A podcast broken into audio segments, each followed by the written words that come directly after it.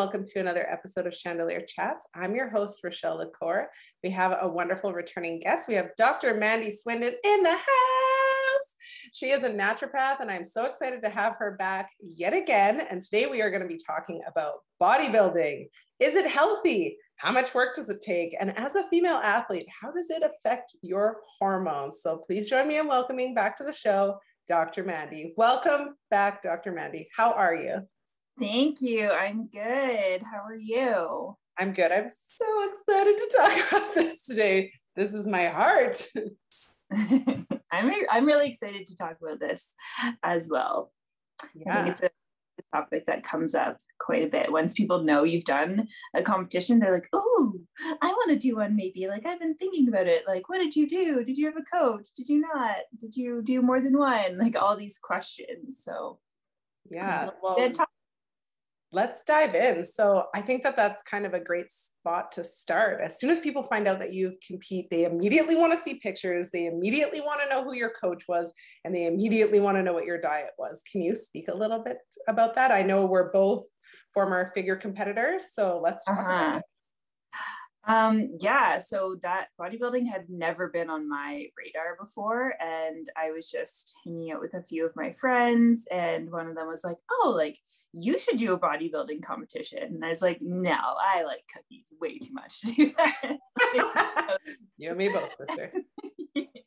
and um, so one of the girls in the conversation had, or two of them actually had done competitions before, and they're like, yeah, like it's a lot of work, but it's a lot of fun, and like you're already pretty lean. Like I don't think it'd be so much work for you. And my one friend's like, and you have those like flirty eyes when you're on stage. You can just like, I flirt with the judges.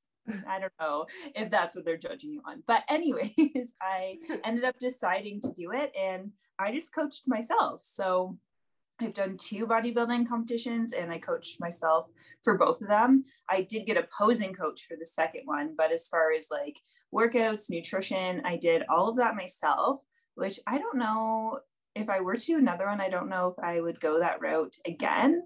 Um, like, yes, I have the knowledge. Uh, well, I mean, for some of it, I had to learn as I go because, as you know, bodybuilding isn't just dieting. Like, it's mm-hmm. when you're especially when you're getting to the end and like water and salt balance like it gets really scientific.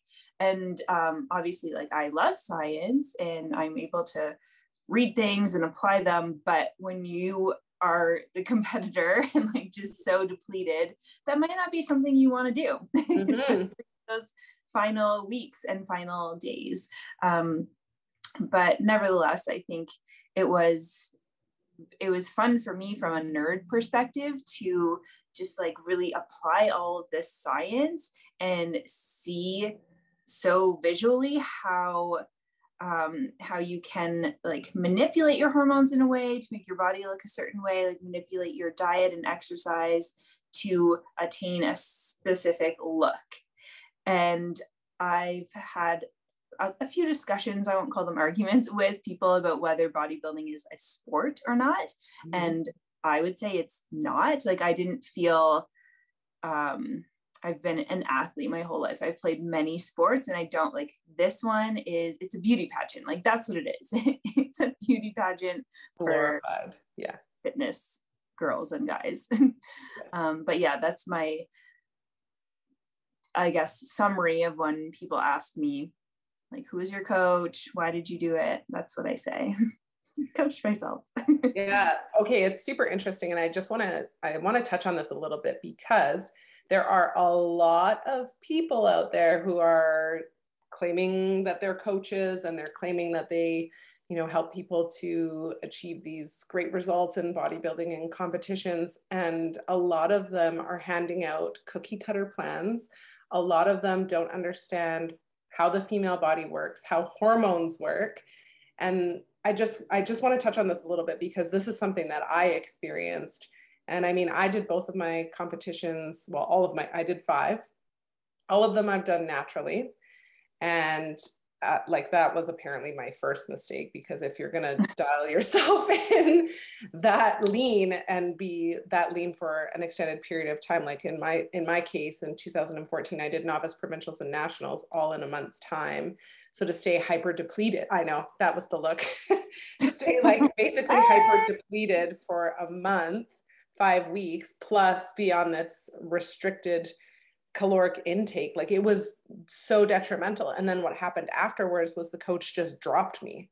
Oh, just go back to your plan from two weeks before the show and I was like, what? What? Like, I have to go back to eating chicken and green beans for how long do I have to do this? Like, this is just not working for me. Like, I'm exhausted. Like, I can't function. I'm not sleeping. Like, and it just mm-hmm. totally destroyed my system. Now, part of that was my own choice because nobody forced me to do it.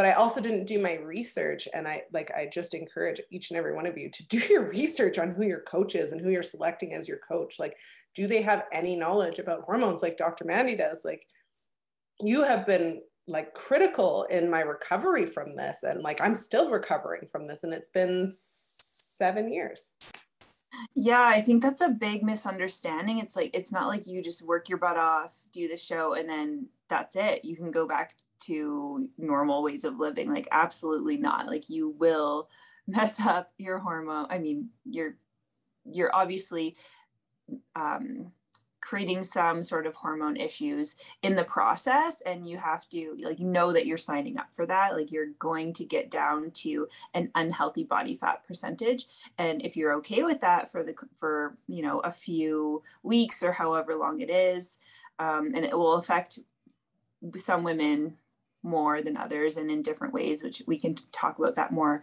later. Um, but like just recognize that your hormones are not going to be in a healthy spot and then you can't just like go back to normal and expect your hormones to go back to normal. You have to do reverse dieting and that i think is so much harder than the prep of a competition the reverse dieting aspect of it. Um, i agree I don't even think like I'm comfortable ish coaching myself, but I do not advertise that I'm a bodybuilding coach by any means. Like, I don't think I am an expert in this area to be coaching other people. Like, I'm an expert of my body, and you're an expert of your body. And, and then you would need someone who is an expert in bodybuilding for females because it's so different.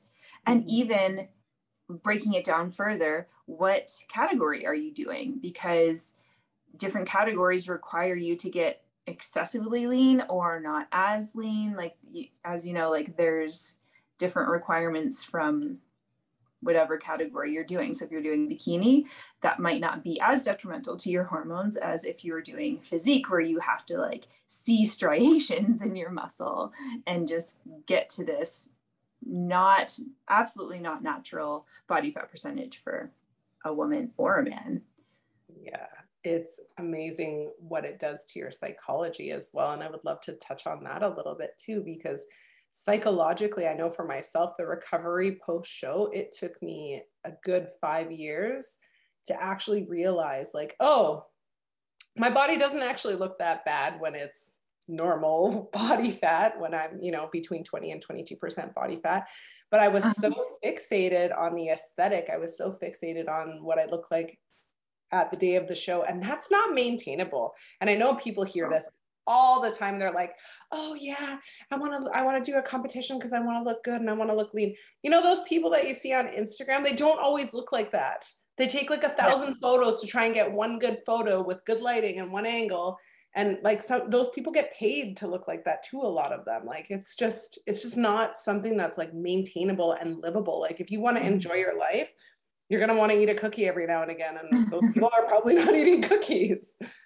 Yeah well and i mean the like instagram yes you can photoshop you can do all these things even if you haven't photoshopped like those models know how to get photo shoot ready. You know they can do what they would normally do the week before a bodybuilding competition. They can do that before a photo shoot as well. That's not something you would do all the time you know that like dehydration, like getting water in your muscles, but no water between your skin and your muscles so that you can see all the definition, a spray tan, like all of these things can make you visually look really, really lean, but you're not going to be doing those things all the time every day. Like you're not going to walk around looking like that.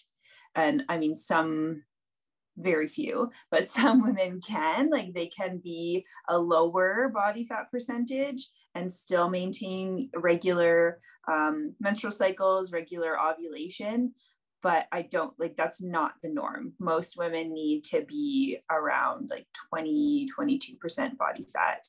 Um, like the uh, the lowest I've seen any of my patients be able to go and still have regular periods is 12% and that's rare Whereas a competition, like you're getting down to like 5%. percent mm-hmm. Yeah, it's, it's, it's so crazy. And I think that's, I think that's the stigma around the psychology part. Like people just think, oh, well, I'm just doing this to look good. Oh, blah, blah, blah. It's like, if that's the only reason why you're doing this, then there's something lacking for sure. But also just to remember that psychologically, there there are some repercussions sometimes. And if you already have existing conditions, if you already have underlying conditions, for example, if you're an anxious person typically, or if you're typically someone who deals with depression, it may or may not amplify that because of the fact that your body is in a state of starvation and because of the fact that your hormones are not able to operate at their optimal level. Can you speak a little bit about that, Dr. Penny? Yeah. So basically, when you put yourself in as a female, um, like any sort of caloric deficit, even if you were overweight and you needed to lose weight and you put yourself in a caloric deficit, you can still lose your period or stop ovulating in that um, in that instance. So for females, it's really important that we do small caloric deficits and um, in an ideal world, we would only be in a caloric deficit in the first half of our cycle. So like menstrual, follicular phase, um, ovulation, but in that luteal phase, we don't want to be in a caloric deficit. Um, and so when we're not doing like when we're constantly in a caloric deficit, we're going to stop ovulating for sure because our body is like, okay, like we don't have fuel coming in. How like how are we going to make a baby when we can't even maintain our own our own uh, physiological processes? So that's going to be step one like you'll stop ovulating. So you may continue to have a regular period a regular bleed every month um, but probably not ovulating. And of course you can track this. And then once you get even lower stop having a period at some point. And in the female athlete world we're so used to hearing that losing your period is is a normal part of being an athlete and it's not. And i mean this is a different bodybuilding is a whole other realm. I think when it comes to losing your period and that relative energy um, deficit because that's what you're going for. Like you know that's going to happen and it's almost like you if you haven't lost your period you didn't get lean enough and and i don't know like maybe there is a way to do it without losing your period. I, like i know for myself i like basically lost my period instantly when i started dieting down. Um, it takes a lot of work like for for me to have a regular period. I have to do all of the things. That's i know everyone is a little bit different like when their body's in a state of stress what happens. Maybe they can't sleep. Maybe it affects their digestion maybe it affects their period. For me, everything's okay except I lose my period instantly.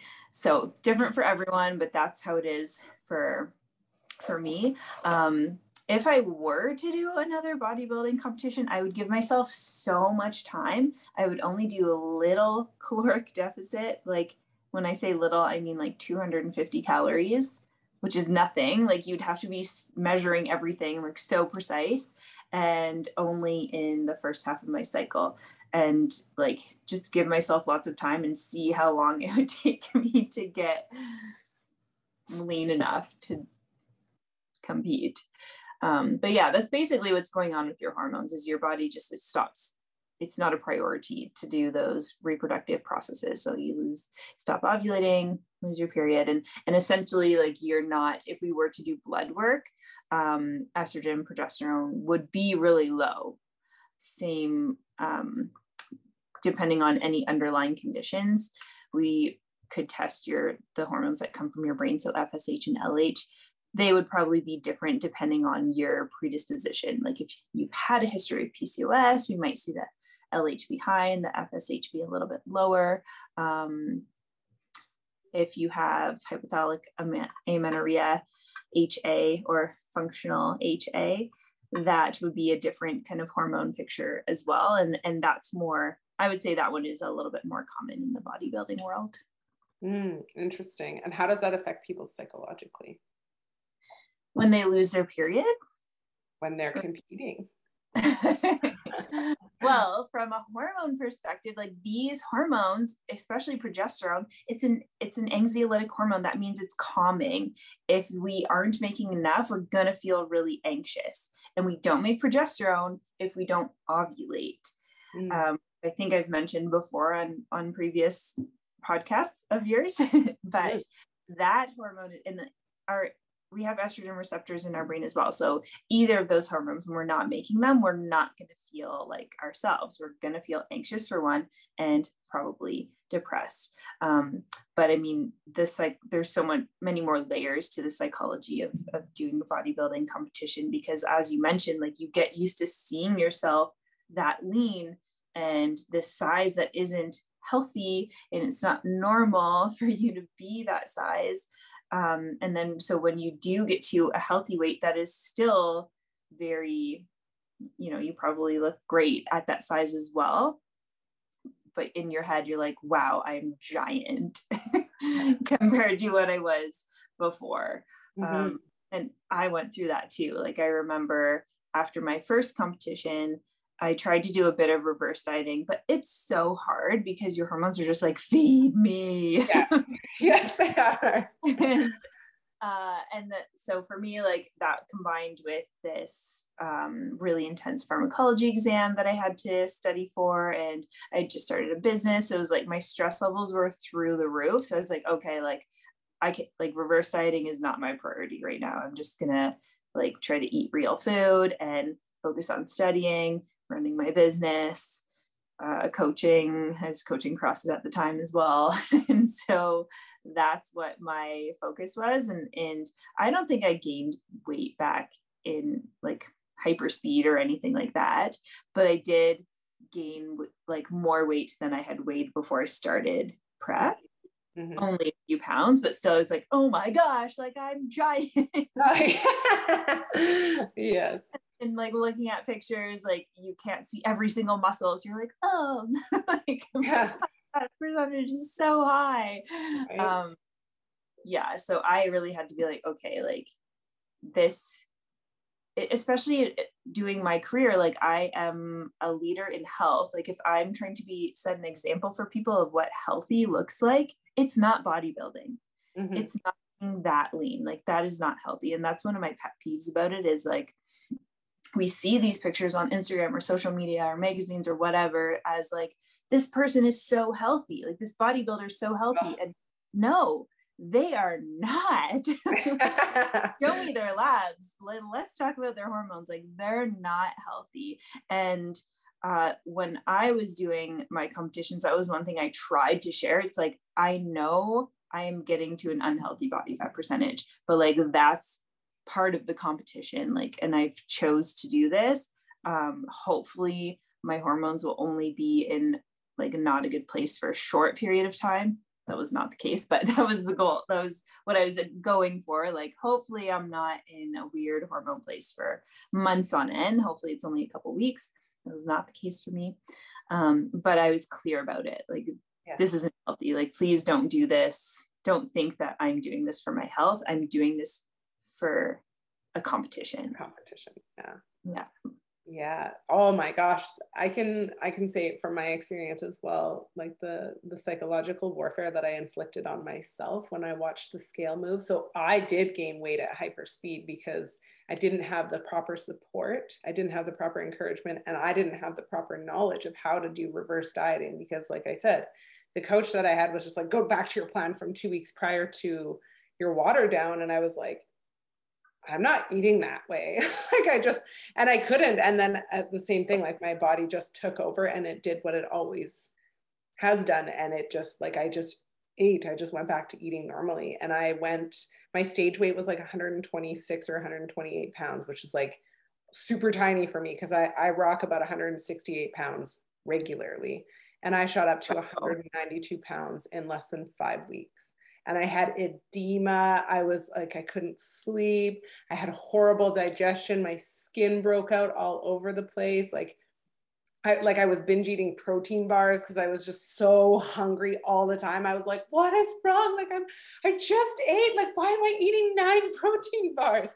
And like that was just my body was just freaking out inside. And I again didn't have anybody to really encourage me and like, hey Rochelle, we should probably talk about this. But like you said, Dr. Mandy, reverse dieting is the hardest part. Like I would rather not do the competition than you know, like I would rather skip the whole thing than ever do a reverse diet again because it was just so like you work so long and so hard. Like I started in November of 2013, like the first of November in 2013, and I went all the way to June. So I had a long prep, which was amazing, which is why I hit novice provincials and nationals in such a short time because I qualified for each one. But at the same time, like what at what cost? Like what did it cost me in my system? Like I still actually I even had a period at the show.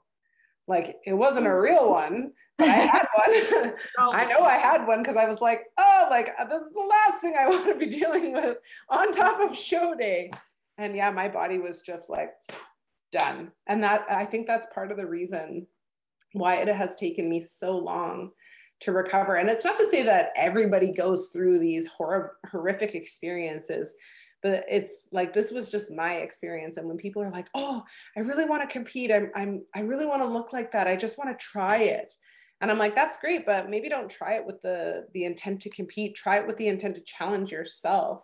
How far can i push my body and still maintain my health? How far can i mm-hmm. push my body and still maintain my hormones what do you think of something like that? Yeah well just like that your story your experience what a testament to how powerful hormones are.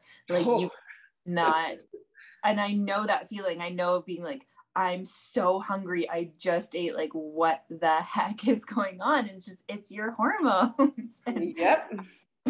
you can't you can't mess with that no. there's no denying your yeah. strong strong uh, hunger hormones so that just shows how powerful they actually are um, and so when we can like actually support our hormones and utilize them to our advantage, that's the type of power we're tapping into.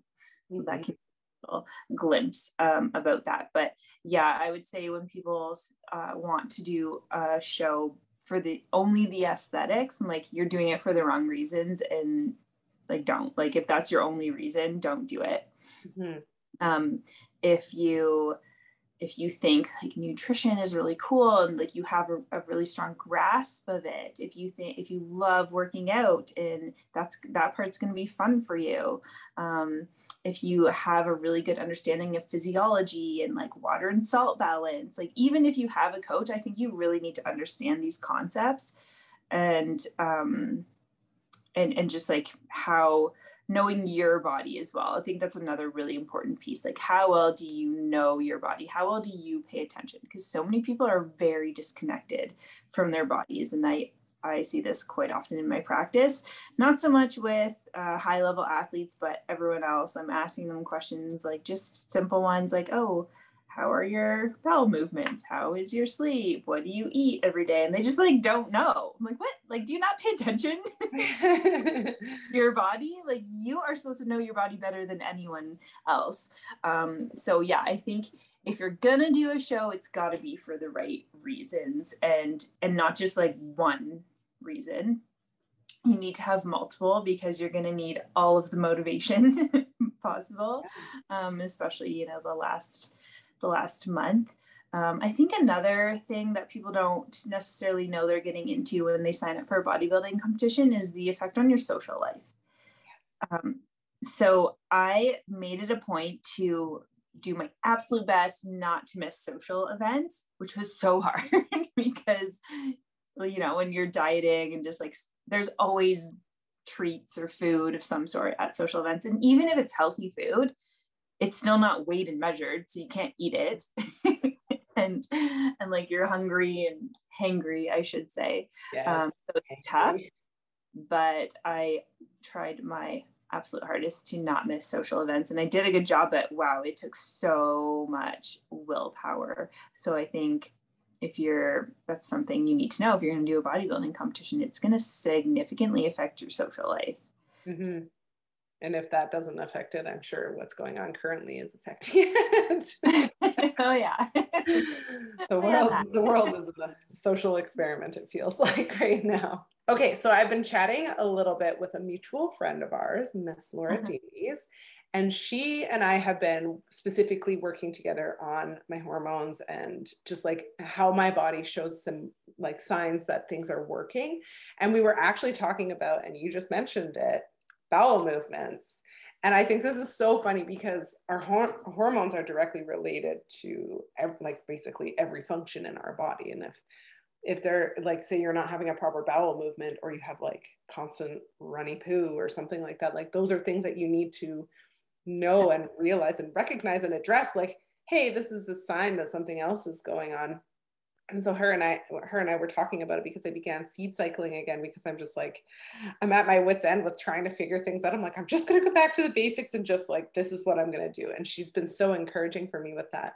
So I went back to seed cycling and I was, I said to her, she was laughing and I was laughing because this is my story. I'm like, I'm an all or nothing kind of girl in every sense of the phrase. Like I'm either in the bathroom because I gotta go right now and it's like out or it's like two days and I haven't gone. And she's like, okay, that's a sign that things are or are not working. And then I, I was so excited to message her. I was like, I'm celebrating. I had a normal movement, like a real one. And she was like, means your hormones are starting to work. I'm like, yes. so I'm just curious, can we talk a little bit more about that?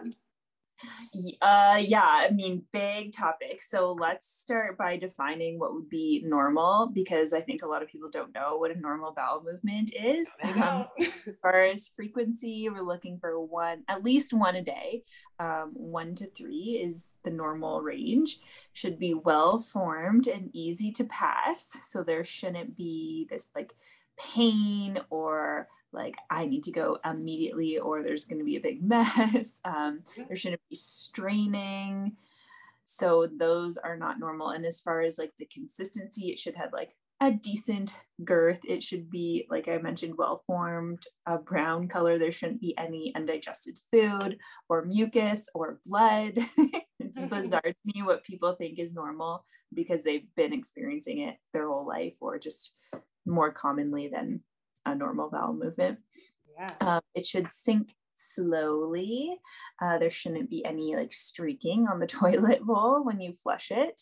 And that is a normal bowel movement. So, when we're looking at bowel movements in correlation to hormone fluctuations as a female, it's quite common to experience a little bit of constipation before your period um, and then get period poops, we like to call them. So, just having more, and it's not necessarily diarrhea, but I mean, your poops might be a little bit looser, a little bit softer when you're on your period. Um, and that's just prostaglandins um, that are released to, you know, tr- they are trying to target the uterus to release the lining. However, they don't just go to the uterus, they go to your intestines as well and signal like release. um, yeah, so that's typically what we see like when your hormones are in a good place, then that could happen like a little bit of constipation, um, that late luteal phase, like the week before your period, sometimes period poop. So we don't want either of those to be exaggerated. You know, like you shouldn't be actually constipated. Like you shouldn't be straining during your late luteal phase, and you shouldn't have diarrhea during your period.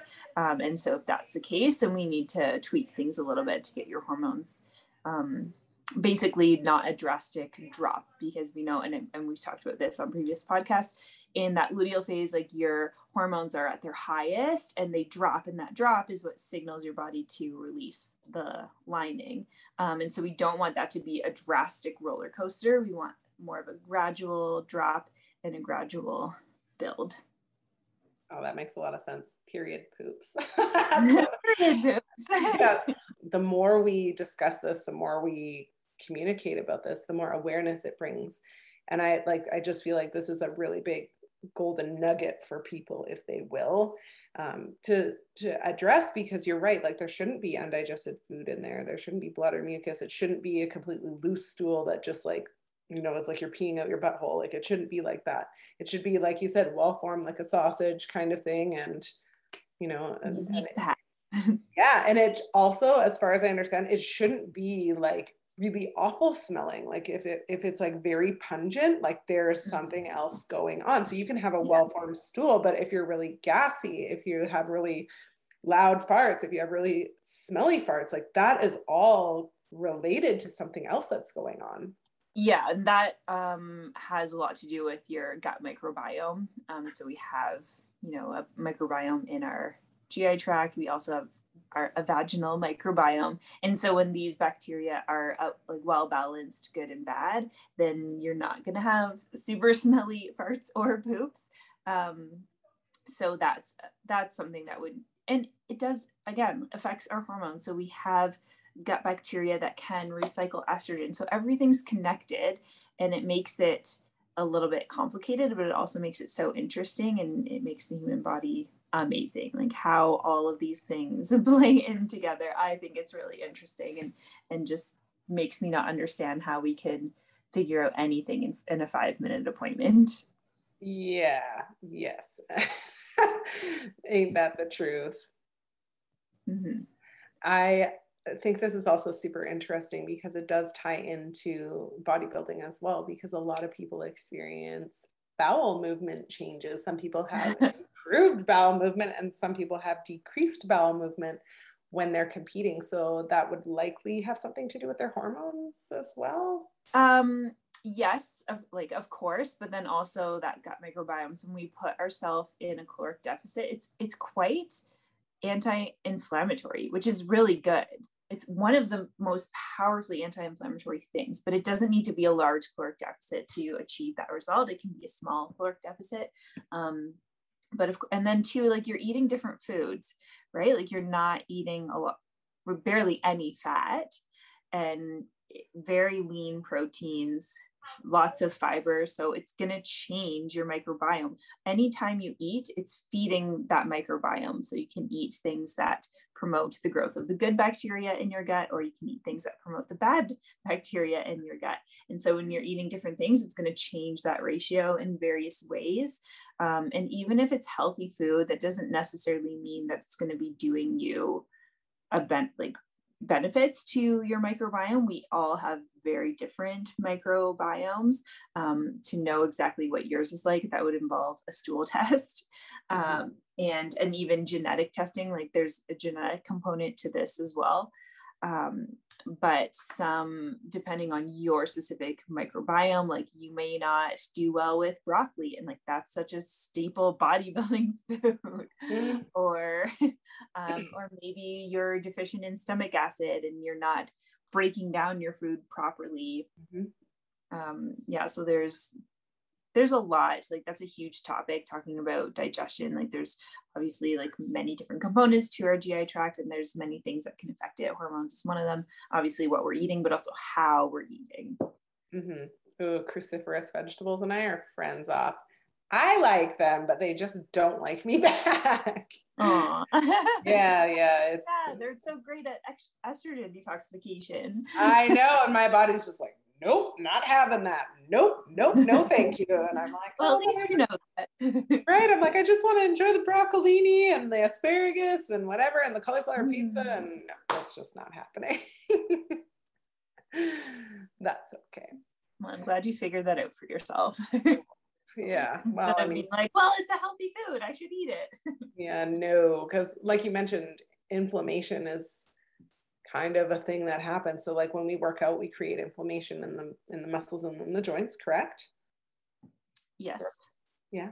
And then also when we eat certain foods, if we're sensitive to them, it can create unnecessary inflammation in yeah. the rest of our body. So it can show up in your skin, it can show up in your joints, it can show up in your digestion, it can show up in your eyes and in your mouth, I believe.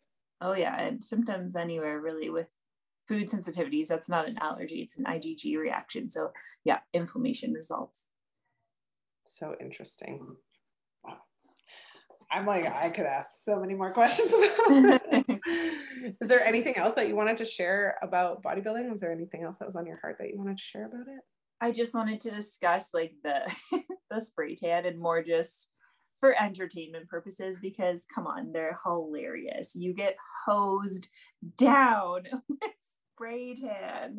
I remember yeah. my first competition, like obviously you're just well, there's tents lined up to give you your listeners a visual. So there's these tents lined up and just people spray tanning and you just go in the tent like guys girls there's no separation obviously like butt naked butt ass naked in these mm-hmm. tents getting hosed down with spray tan and it is just this bizarre experience. I remember my first one the spray tanner is like doing her thing and then she's like okay like turn around doing the backside. She's like okay bend over.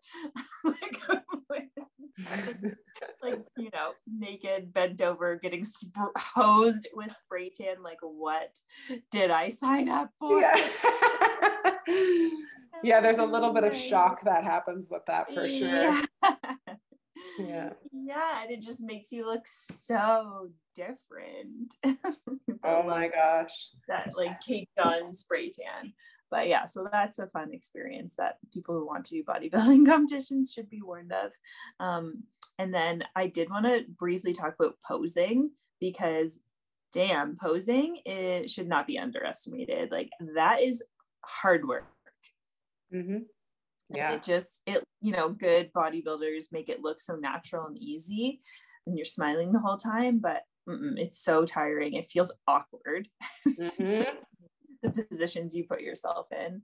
All especially the more especially the more depleted you get, the harder it is to get your body into those positions without having like a muscle cramp or a muscle spasm or like if you have any asymmetries like it's really amplified when you go into those positions and it's like oh i should work on that hamstring a little more yeah um i'm so glad i hired a posing coach for my second one like it made it it made gave me accountability to practice posing.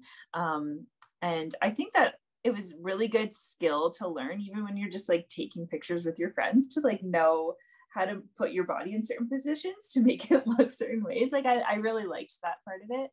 Um, but it was good to have a coach being like, oh, like, because symmetry is so important. You know, if you're going to do a bodybuilding competition, you want to do well.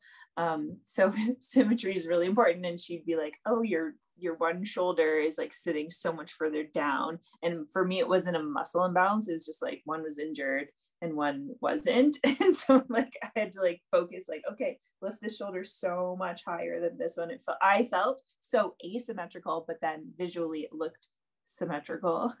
oh, it's so interesting. Yeah. yeah, it was a cool experience i think that was. Yeah posing is like a whole other workout. Like i feel like if people spent as much time even half of the time that it takes them to work out say you're doing an hour workout a day six days a week and taking one day rest if you did half an hour of posing every single day along with your workout like that i know it sounds like a crazy amount but like just the way that you're so able to be fluid in your transitions and i'm like doing i'm like doing the pose in my head a lot yeah yeah no like the side like the side profile pose i'm like side profiling side pro- you know what i mean like quarter turn to the right and then yeah i mean if you're gonna do a competition it's so important i remember my first one seeing girls and being like wow like i'm for sure leaner than them and like have bigger muscles.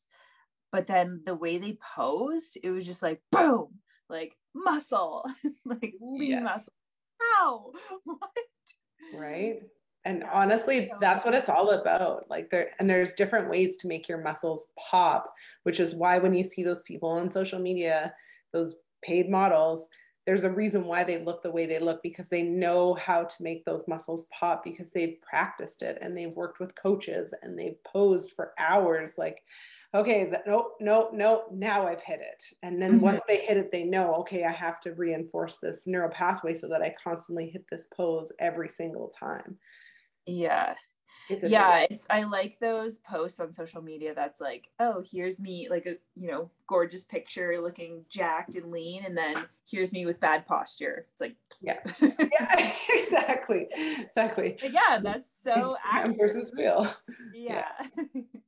yeah, I think too, I think a lot of us get hung up on what we see on social media because those are the things that actually people buy into. Like people buy into that. Like when they see that you're, you know, this shredded six pack rockin' mama, they're going to be like, yes, I want to, I want to know everything about her. Like I want to work with her. Mm-hmm. Like sign me up, sign me up, sign me up. There's no critical thinking. It's all based on the visual interest and the visual aid of like, oh, this person's done this. I can do this and i think i think it's helpful but i also think it doesn't necessarily make the decision out of logic because you're not looking into what the person is really about what are their credentials and i think that that's something that's kind of fallen to the wayside.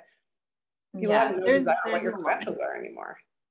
For sure like and there there's a line like i think if you're going to use so like i do this like i post pictures of my six pack and like yeah.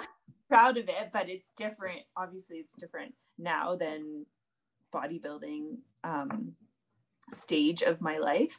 Um, but I that's just social media. Like we, that's what it's for, right? It's for visuals, and you can be successful on social media, however you want to define that, from just posting information and like no pictures of yourself, or you can do just pictures of yourself, or you can do a mix of both uh, personally, I like to do a mix of both, and it is an important aspect of marketing for my business. So I'm not going to say like, oh, I never do that, and I never like post pictures where I'm like posing in a way to make myself look more fit. Like, of course I am, but I'm not um, photoshopping those or uh, like, you know, I, feel like I'm being honest. This is how I'm eating.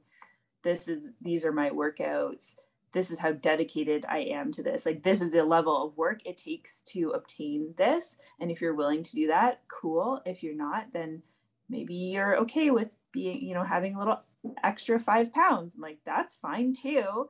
We're mm-hmm. striving for health here. yeah, it's health over wealth and health over beauty because I feel like when people are healthy, they just radiate that beauty so much more than people who are unhealthy and like because you can tell like when you look at someone who's like struggling with anxiety or depression or you know hormonal imbalances like you can just tell that there's something that's just like missing for them or something is just off mm-hmm. like they may aesthetically be you know super beautiful and have like you know the best skin and hair and eyes and whatever but it's like sometimes you can just tell that there's just something that's just missing for them. And i think that this is like the missing piece is connecting like you said connecting your mind and your body so you are so aware of what is going on inside your body. So that way you know how many times a day you're having a bowel movement. That way you know if you're ovulating or not. And that way you know if you know if everything else is functioning as it should because you need to be an expert on your body if you're going to be doing anything anything athletic as far as i'm concerned just living life. yeah, and enjoying your life. Yeah, having that joy. Yeah. Okay, so Dr. Mandy, as we wrap up, can you share with us how can people get in touch with you and do you have any upcoming programs? yes. So there's always Instagram, which I have a love hate with right now, but that's that is where I'm posting consistently. So it's uh, at Dr. Mandy underscore ND. And is there an underscore? Yeah, there's an underscore. I'm like, wait, is that my handle? Um, My website is drmandynd.com. Um, but I think Instagram is probably the the best place to go first. And I am, so I was going to run my program in September, but now we've pushed it back to November 22nd is when we're launching. So if you connect with me on Instagram, you will see all the updates from that. I also have a free guide. It's called the um, what is it called? The optimi- the optimized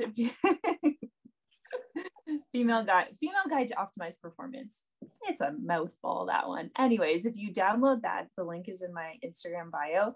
Then you'll be on my email list, and that is also where you can get updates more directly from me and what I'm doing. So, my program is called the Hormone Performance Connection. So, a lot of the things that we talked about today, we go deep, really deep dive in the program. It's 12 weeks long, every Monday evening on Zoom. So, obviously, if you can't make the live calls, we send out the recordings.